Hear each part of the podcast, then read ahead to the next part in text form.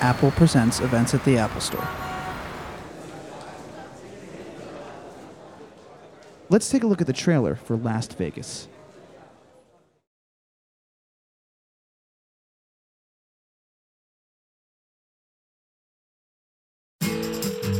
Hello? Hey, it's Billy. Billy! How you doing? What's going on? I got something important here, all right? I'm getting married. What? Uh, To that young lady who's half your age? Hey, wait, wait a minute. She's almost 32. I have a hemorrhoid that's almost 32. So we're gonna have a bachelor party in Vegas. I, I can't smoke, drink, eat salt, or stay out past nine, but All right, I love it. Pop, it's sweltering in here. Maybe I should just stay home. no, you don't have to do that. Your only job is to relax.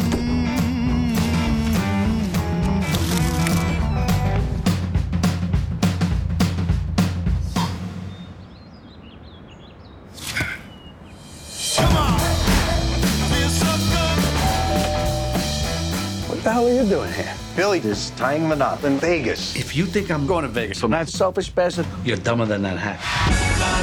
Welcome to Las Vegas. Relax. It's not like you invented it. How many times I got to say I'm sorry? You can't say it enough. I Well, got you always said it Hey, once. hey, hey, knock it off. I'm gonna go find some damn water and take all my damn pills.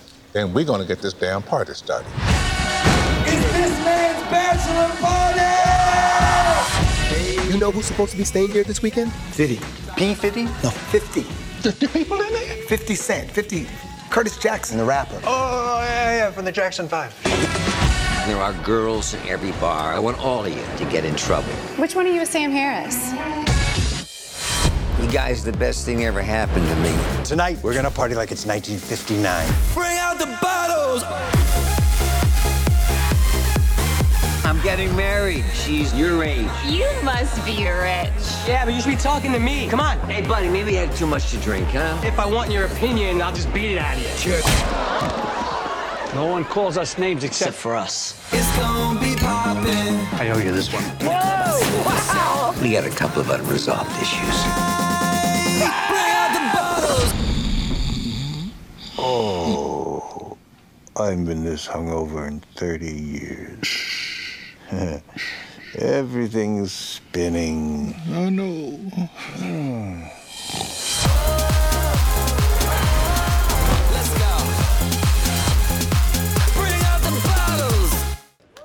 Ladies and gentlemen, please welcome this evening's guest moderator from Film.com, Jason Garasio, and tonight's guest, Jon Turteltaub.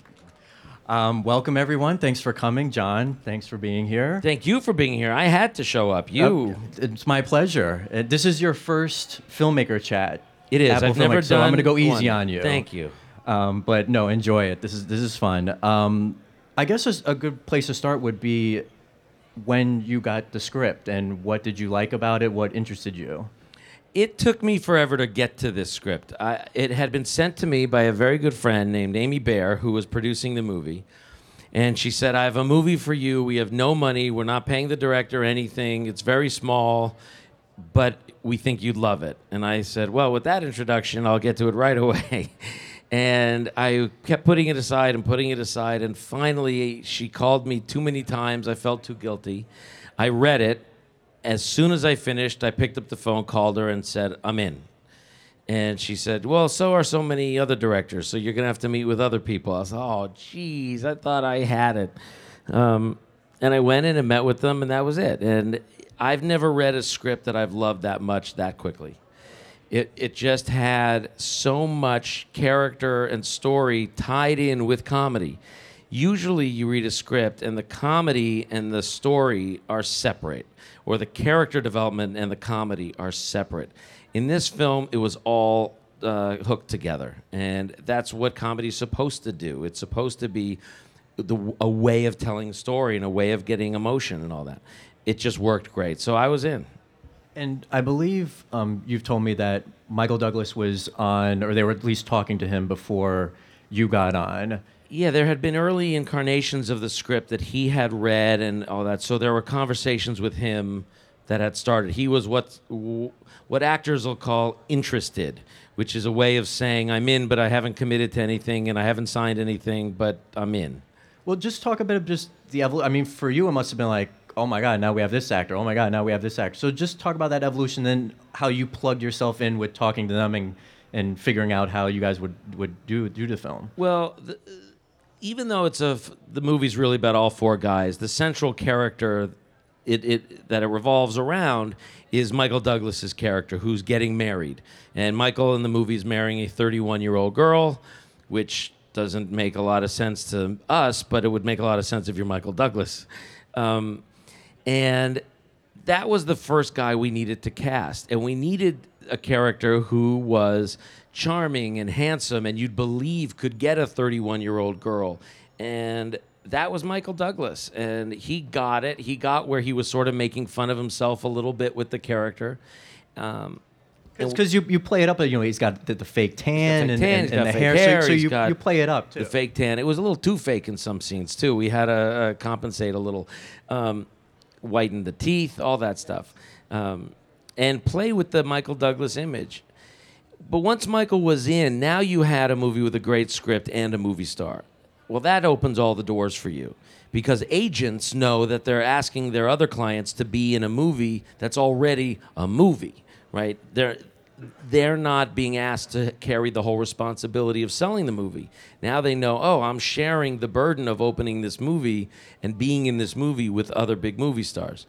So next up was uh, we got interest back from Robert De Niro, and someone said, "Well, you, Jon, you gotta fly. De Niro wants to meet with you before he says yes. Fly here to New York and and meet with them." To which I said, "Okay, I'll meet Robert De Niro. That's a dream come true." And I did. I found myself walking in Tribeca thinking, this is one of the great moments of my career that I'm going to go talk to Robert De Niro. And this could end up being one of the worst moments of my career if he doesn't like me. Um, you, you know, meeting with De Niro is interesting. It's here, over here in Tribeca. Um, and everyone calls him Bob. And it's not easy to call that guy Bob right? You're, you spend your whole life knowing him as Robert De Niro. Mr. De Niro would have been easier. But I went in and said, hey, Bob. And uh, we had a nice chat. He made some jokes. And I had been warned that he's not funny, he doesn't make jokes, but he made some jokes. And he was lovely. And we had a great long conversation. And so he was in. After that, we got a phone call. Morgan Freeman was in. Well, we didn't even ask Morgan Freeman yet. We, we just got a call from his person saying, if you want Morgan, he's in. And we thought, uh, yes, is it. That I mean, that never goes like that. And then the last part, we didn't. We had thought of a lot of different actors and weren't sure what to do. And I got a chance to meet with Kevin Kline, so I flew back to New York because Kevin lives here as well. Um, we sat down for lunch at twelve o'clock. At five o'clock, one of us had to pee. We said we got to stop talking. So we had just the most perfect five hours of just nonstop, just getting along and having having a good time, and it just didn't end. So that was it. And uh, and when I say, by the way, that was it. Not to interrupt you, but there's a fifth Oscar winner in this movie, Yes. and Mary Steenburgen. Yes. And one of the m- really is such an important part is finding the role of the woman who is going to be the centerpiece of the conflict in the film. And she's really the glue in this film, She, really. she is, and she changes the course of their whole trip to Las Vegas. So we needed someone who the audience is going to believe, first of all, that Michael Douglas and Robert De Niro would both have an interest in, that Michael Douglas would consider leaving a 31 year old hottie to be with this actress. But if we cast someone y- young enough, like in her 40s, the women of America rightfully would kill us. That, oh, if 31's the problem, 42 is the right for a 70 year old man. So she had to be a woman of a certain age, as we say. And we looked at a lot of women, and Mary really pushed hard. She really wanted this. She knew she was right. And she'd send me emails and some pictures and and it turns out she has a secret career in Nashville as a songwriter and has been working as a singer. And so we thought, well, this, this there's too much that's perfect and fits right. So that was it. It was Mary. and, and like I said, she she is fantastic in the film. They all are. Um, two standouts for me, and I've heard it from other people, are uh, Kevin Kline and Morgan Freeman's relationship in the film. And I mean, they they really do steal the film in their performances. How? Because because I believe you've told me that that those two characters developed. They weren't what we see on Yeah. screen. They weren't originally like that. They weren't as strong originally. There was a lot more of Michael and Bob's characters. And in the script stage, one of the things we did, by the way, because Michael Douglas said the script's not really complete enough. We need more to this story. You got to develop those other guys. And then he saw the movie and said, I think you overdeveloped them. um, just to get them more backstory, to get them more story, more of an adventure that they go on, not just Bob and I, um, which we did. And as a result, they got a lot more comedy. And it's the comedy and the relying on them for the comedy that makes them stand out. You know, we've all seen Morgan Freeman play the serious, heavy duty grown up in everything he's done. So to see him in this movie light up, giggle, laugh, dance, and have a good time is so refreshing. And it, it really makes his character pop out because it's such a new and different Morgan. Um, I even said to him one day, uh, and it was true, I was, I was probably more nervous about working with Morgan Freeman than anyone else because I, I had heard, he, you know, he's such a serious guy. And when I told him that, he's, he immediately said, What, me? And I said, Yeah, you're Mr. Serious. And he says, Yeah, I kind of secretly went out and cornered the market on Gravitas, um, which is true, he has. So we have uh some clips to show. We're going to show the first one. I believe it's the airport scene. Um, uh, should we just let it roll and then? So yeah, I don't know if it needs setting up, but basically, three of the guys, as you saw in the trailer, are very excited to go. Robert De Niro does not want to go. He's upset at Michael Douglas for something which we'll find out later on in the movie. So he's been tricked into going without knowing Michael's going to be there. All right, let's see it. Hey! hey, Archie, how you doing? Hey, hey, fun, fun. Hey, hey, what's that hair color? Hazelnut? Ah, you got more hair than you used to have. Oh, stop it, will you? You got more hair than you. Where'd you get the extra hair? His ass. Hey, look, don't be upset with them, Pat. It wasn't Going their home. fault. Hey, look, I'm getting married, okay? You don't- you this is don't- a bachelor party. I needed you going there. home. Oh, for Christ's sakes, how many times do I gotta tell you I'm sorry? You can't say it enough, my friend. You can't say it enough. Every time I see you, we go through the same Oh, old. no, what? I'm gonna knock your block off like I did Oh, when we were in the oh, oh fifth oh, grade. oh, yeah, that's the way you All right, all want right, to all right. Hey, hey, hey, knock it off. Now we're here together, the four of us. We're here to celebrate Billy marrying an infant. She's not an infant. Shut up, Billy. Archie, blood pressure? Either you'll manage to be civil with each other, or so help me, I'm gonna rain holy hell down on both of you. You understand? Huh? I'm gonna go find some damn water and take all my damn pills. Then we're gonna get this damn party started. It's gonna be fun. Gravitas. That is gravitas. Well, then that's why that guy can give the speech. And if Morgan Freeman gives you a speech, you pay attention, you shut up, and you listen to him. Believe me.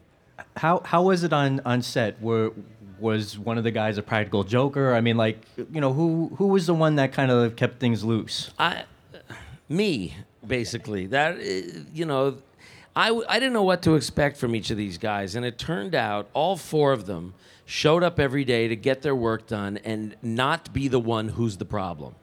They had so much respect for each other that they, everyone was on time, everybody took their job seriously, everybody was prepared, and it, it's funny when an actor gets a script they look through quickly to see how many scenes they get to be in. Look how much I'm in.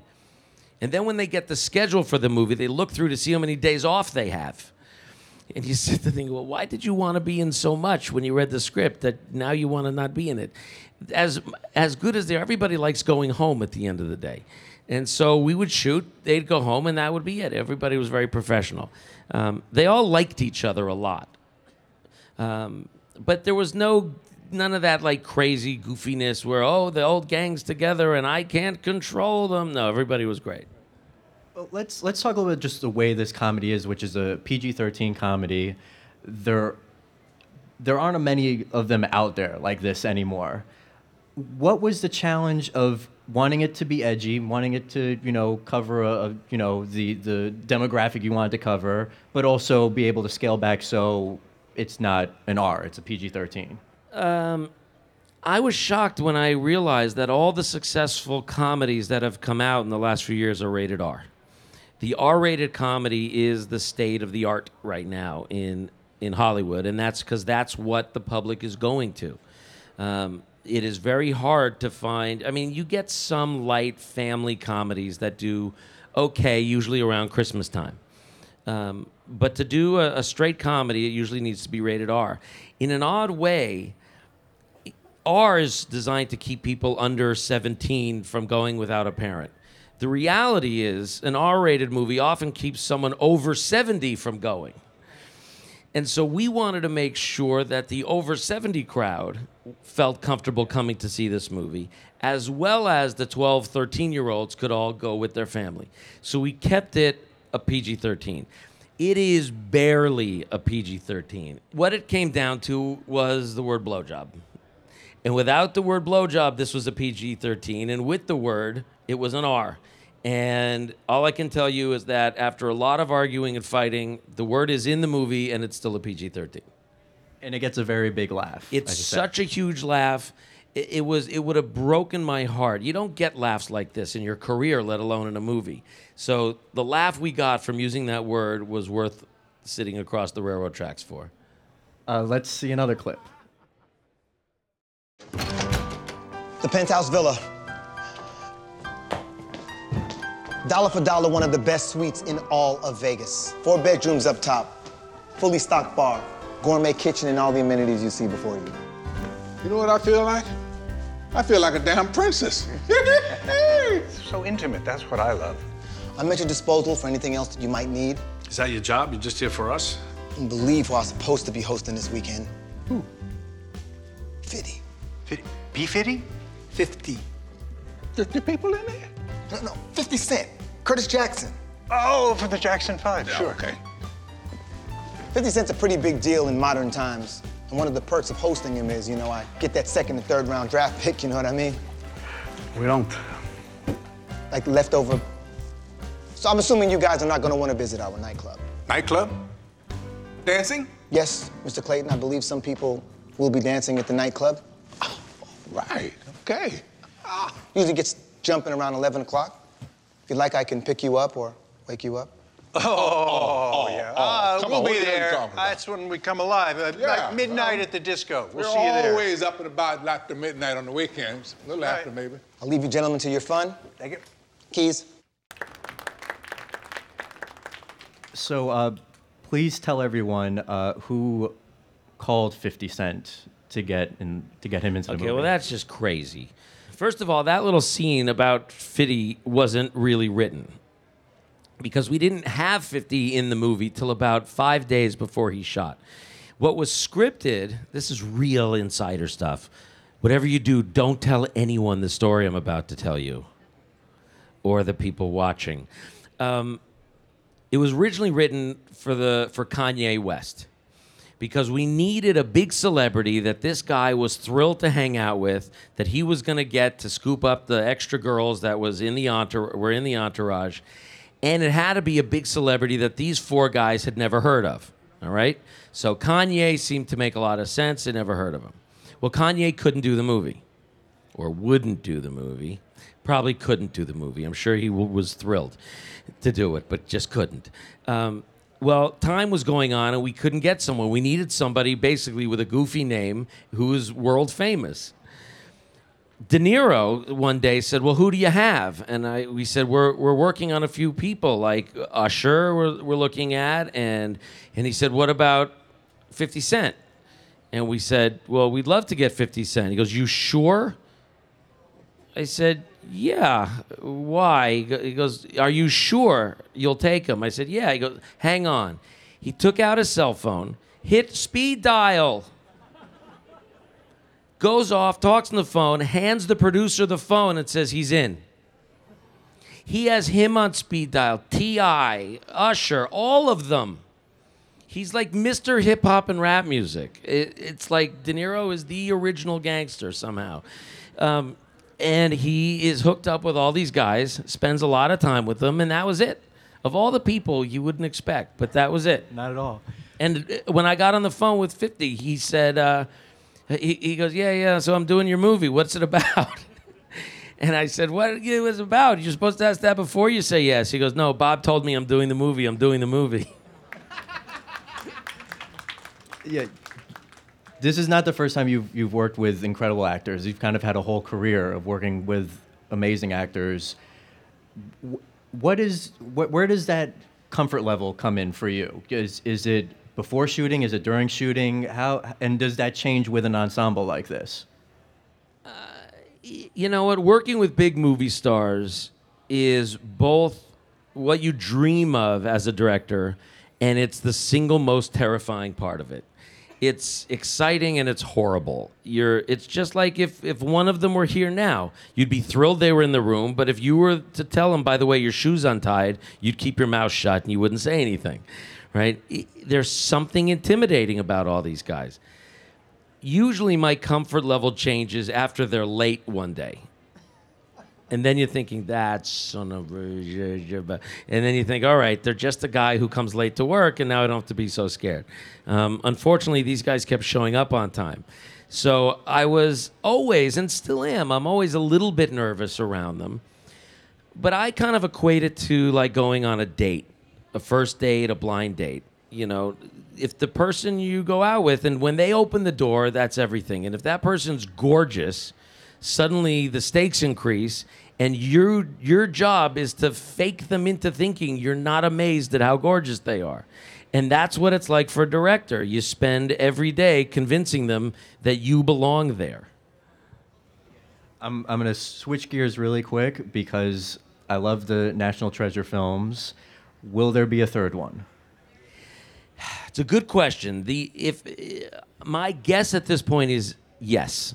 We're working on a third one. There are writers writing away in little rooms in Jerry Bruckheimer's offices down chained in with a picture like handcuffs and a candle burning down and um, it is it is just genuinely complicated and hard to come up with a really elaborate complicated story that's a treasure hunt that's historically accurate and is a great mystery that said we have a first draft done and we're working on a second draft and if all things go well we should be shooting it with any luck next summer So I haven't forgot about you guys. I know you guys will have questions, but one more from me. Um, you've, like I said, kind of on the theme of working with amazing actors.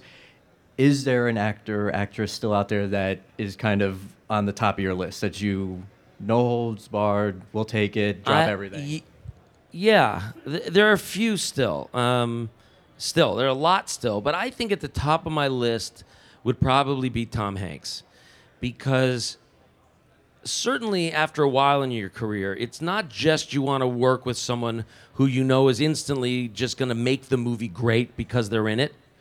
You want to work with nice people. You want to work with the person who's not going to yell at you and fire you and treat you badly. And Tom is one of the truly good, nice people. Another one is Will Smith, who is lovely and sharp and and kind and treats people well. And that's another guy I would love to work with. So let's do our last clip and then we'll open it up for questions.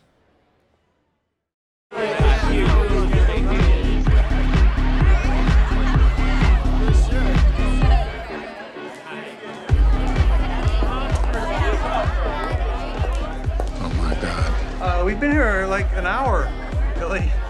Screw it, follow me. Where we going?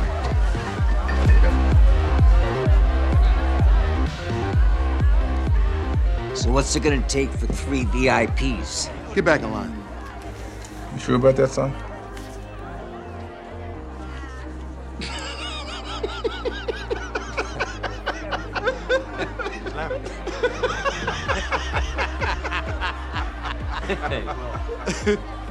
Y'all serious? Huh? Yeah. Look, the only way you guys are getting in there tonight is VIP bottle service. All right, I Yeah, got that. well, I got no, no, no, no, no, we got it, we got it. We, no, no, this is on us. 18. 18. Okay, 18. Here's my friend 10. And I've got here's one, two, three, and five. And one for your warmth and hospitality. 1800 1800 what? $1,800, fellas.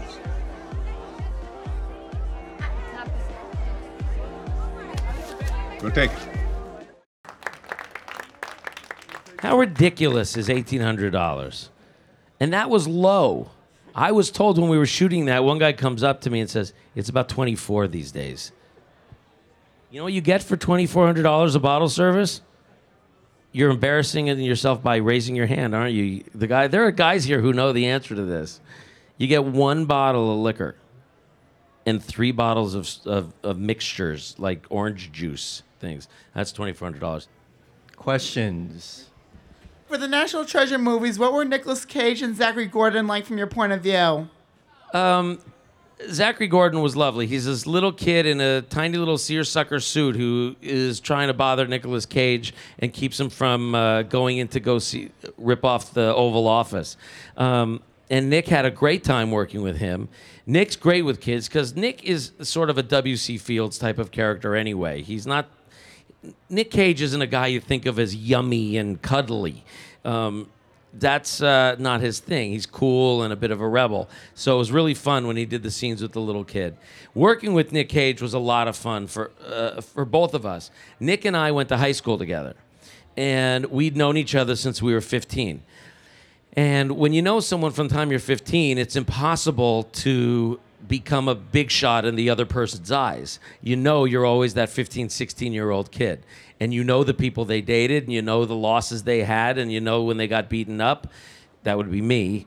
Nick never got beaten up, believe me. He had big. He was the first kid at Beverly Hills High School to have muscles, um, and we just knew each other really well. Even though we hadn't seen each other in about 25 years, from when we graduated high school till we did the movie, all of that stuff comes right back again, just like it does with you guys and your old friends. And I'm assuming Nick is also interested in, in the third one. Oh yeah, too. Nick, Nick's in. Everybody's in. Justin Bartha uh, would be in. Diane, everybody. Jon Voight.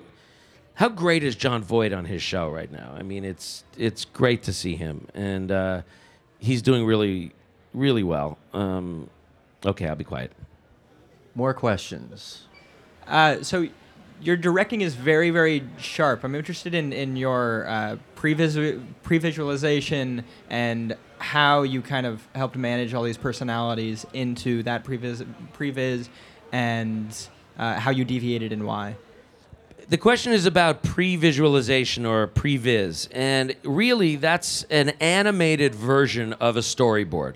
Often, what we'll do now is make sort of a little cartoon of a sequence. It's usually used for action sequences, things that are going to be very expensive, that have a lot of uh, visual effects, and things that you're going to have to prepare for. But you can still do previs and storyboards for scenes for movies that just have dialogue scenes like this one. In this movie, I did none whatsoever. Um, what I do is what's called a shot list, and I have in my head what that scene's going to look like, where everyone's going to stand on the set, who's going to sit down where and at what time. And I short, sort of just sketch it out on a piece of paper and write down a list of the shots I need to get that. Then you come in in the morning, you rehearse the scene with the actors. They say, you know what, I don't want to sit here, I want to stand, or I don't want to sit down at all, I want to lie down in the bed, or whatever it is. And you open yourself up to what the actor wants to do. You throw out your shot list, you write down a new one, and that's it. Um, I, I like staying very open to my actors. I like listening to what the actors have prepared and what their ideas may be. Um, the more actors in a scene, the harder that gets. Because as soon as you have two actors and you may have two opinions, now you have two opinions plus your own. It can get complicated. And that's really where the director has to make the final say and say, this is what we're going to do. Um, he asked a question about was there rehearsal time scheduled, and on this movie, no, there was no rehearsals on the movie. What we would do is we rehearse a scene just before we shoot it. Okay, very rarely uh, do I rehearse uh, a scene more than just beforehand. For some reason, it feels weird to me, and um, I did a lot of plays, and rehearsing a play makes sense because you do the whole play at once, and you need the whole thing figured out rehearsing on a movie, you instead of say two guys driving a car, you don't go out and drive a car. You sit in a room with chairs like this, and you have a big star pretending to be driving, and it just looks stupid, and you feel like you're just dumb. These guys know what they're doing. Once they know the lines, you talk it out. You have conversations. You you discuss the role. You sit down at dinner and talk about who the character is, and that does your rehearsing for you. Uh, You kind of addressed it already, but I just wanted to ask um, in terms of working with guys of this caliber, um, did you ever find that not pushback so much as they felt that maybe they knew better for a certain scene? And, and if so, how do you how do you kind of overcome that? How do you instill that confidence that you know what you want? You were right. Pushback's a good word, and you you find it all the time. The biggest fear is that pushback, and it's the most common thing because, of course, they have other ideas, and of course, they have thoughts. You want them to have ideas and thoughts about it. Um, how do you handle it? Uh, it depends on who you're dealing with. What which actor wants which kind of conversation. Some can't handle anything except yes, sir. Others are really open to a conversation. I would kind of describe it this way directing a big movie star is like being asked all day long, Do I look fat in this dress? Your job is to get them to feel great in that dress and get them to change it. And if you can get them to change the dress and feel sexy, then you did your job. Does that make sense? Well, Jon, thanks a lot for doing this. Thanks everybody for coming out. Thank you, Apple.